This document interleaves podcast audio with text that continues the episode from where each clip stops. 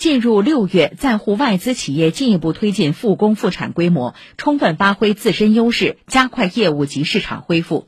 多家企业负责人表示，近日发布的上海市加快经济恢复和重振行动方案犹如及时雨，为企业打好打赢复工战、持续投资和深耕中国市场加倍注入信心。请听报道。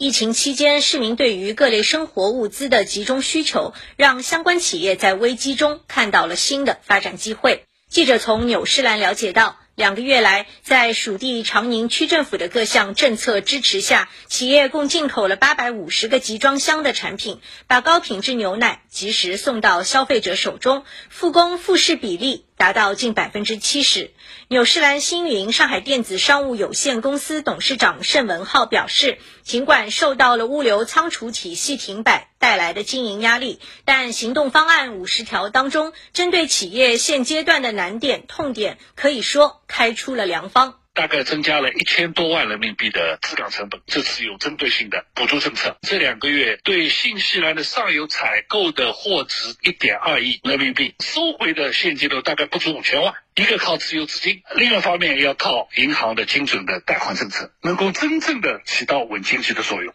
数据显示，企业今年四五月份的市场销量比预期下降了百分之三十左右，但相比去年同期依然增长。盛文浩说，今年还将持续投资从新西兰牧场到消费者餐桌的全产业链。我们对今年的全年希望能够有百分之二十以上比去年同期的增量。多特瑞精油的中国工厂位于奉贤区东方美谷。五月底，根据属地防疫政策已全面复工，但上游的多家供应商企业复工情况不一。多特瑞上海商贸有限公司营运支持总监陈留敏说，企业根据供应链的恢复进度，不断在调整生产节奏，目前正在为六幺八和暑期促销加紧备货。新产品虽然延后，但仍将如约在中国市场上市。一直在积极的和这些供应商沟通，拿到他们复工复产后产能优先的一个保障啊等等，主要是备货七月和八月的促销，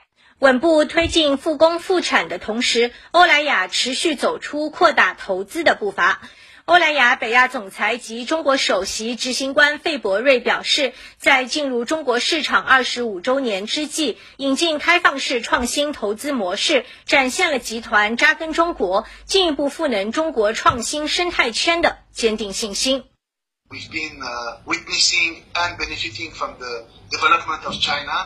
我们一直是中国发展的见证者和受益者。这家投资公司是我们决心在未来继续在中国市场做出贡献的标志和象征，因为它是关于包括品牌、公司、初创企业、科技公司等在内的整个美妆科技生态圈的投资。它可以在中国为世界创造美妆的未来。以上由记者刘婷报道。